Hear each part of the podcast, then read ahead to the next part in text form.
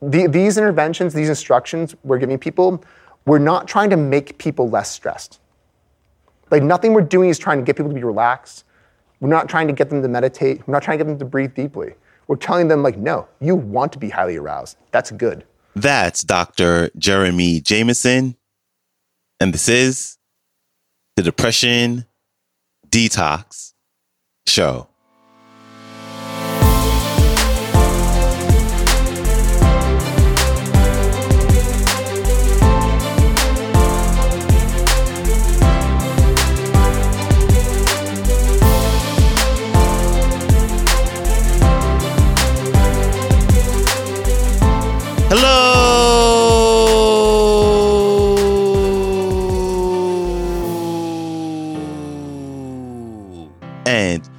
Welcome back to the Depression Detox Show, where we share ideas and stories to help you live a happier life. I am your host, Malikee Josephs. Happy Tuesday. Thank you so much for joining me today as we have our newest featured speaker and professor of psychology at the University of Rochester, Dr. Jeremy Jamieson, featured on the show today.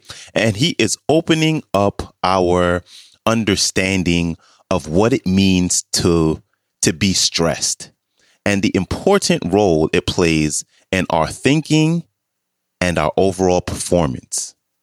So, without further ado, here's Dr. Jeremy Jamieson. Enjoy.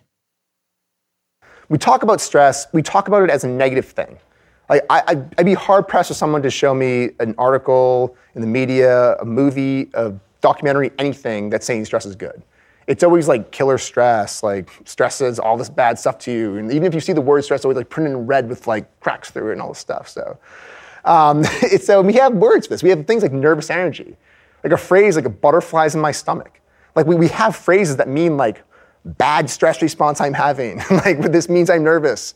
But we also have things that highlight our stress response that are good. We say I'm bursting with excitement. I'm amped up. But the thing is, we don't, we don't generalize this to very many situations. These usually say for things like athletic contests or like action sports or like going bungee jumping or skydiving. We wouldn't say like, oh, I'm amped up to take this math test. But like really, like if you can do that though, like you could do that. And so what we want to do is we want to intervene here. We want to intervene at this appraisal stage to try to improve people's stress responses. So we want to say, okay, if we can change the appraisals, we can change the type of stress response, which have really important impacts on their physiological functioning and their cognitive performance. That, that's the general idea of what we're going to try to do here.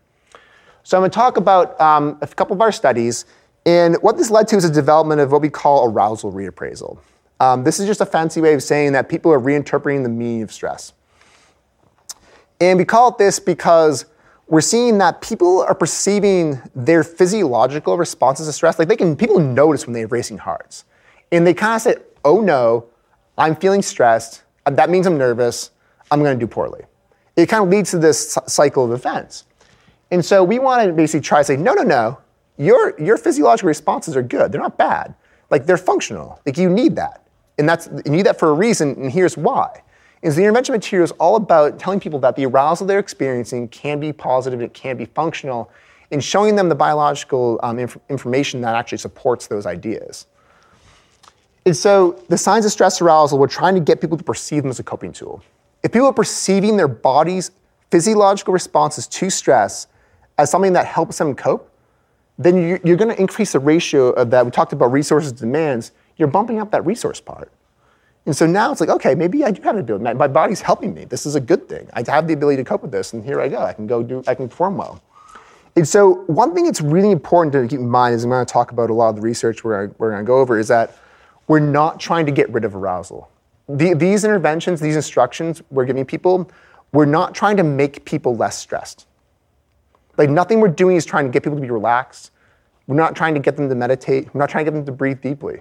We're telling them, like, no, you want to be highly aroused. That's good. And that's something that's really tough for people to get in, in their heads sometimes. And so we're saying that you need sympathetic arousal. Your sympathetic nervous system exists for a reason. If you need to have an acute task demand you need to address, this bodily system is going to help you. And this is why it's there. And this is essentially what we need to get across to people. But that message is really hard to get across. Um, Alison Brooks, she's a collaborator of mine. She works at Harvard Business School. She did a study looking at people's beliefs about different kinds of states going into stressful situations. If you ask people whether it's better to be excited versus relaxed before an important exam, important performance situation, whatever the stressful state is, 91% of people think it, relaxation is the best thing to experience before stress. Like we have all sorts of things. I mean, breathing techniques are based around this. People meditate before they have important, whatever, important tests, important games, whatever it is. They're trying to go back to home to homeostasis. They're trying to kind of reduce their sympathetic arousal. But when you get people in tasks, we, we actually measure what they're experiencing during performance and then see how that maps onto how they performed. The people who are excited did better than people who are relaxed. It's, and the people who are relaxed, though, did better than people who are anxious, though. So it's kind of like bad stress is the worst, good stress is the best, and relaxed is kind of somewhere in the middle. The idea is that if you were in some situation that was acutely stressful and demanding, okay, this building starts to burn down right now. We all need to get out of here. Like we need a plan, we need to go, we need, to motivate, we need to address this, this demand.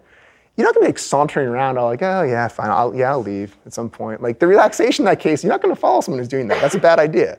Like you want someone who's like, no, no, we you go like right now and move, and then you have a plan, you go and do it. So that's a case where the sympathetic nervous system is gonna help you. It's not hurting you. And so what hurts us is when the fact that we interpret the stress as negative, and, and that's what leads to all the, neg- all the negative outcomes. Big Thanks to Dr. Jeremy Jamieson for stopping by. If you'd like to connect with him and his work, you can go to his website, socialstresslab.wixsite.com. And I got this clip from YouTube. It is entitled Bridges to PhD Wow Seminar, Dr. Jeremy Jamieson. All right, that is a wrap for me. As always, I appreciate you. I hope you have a wonderful rest of your day, and I will see you back here tomorrow. So, until then, stay strong. Later.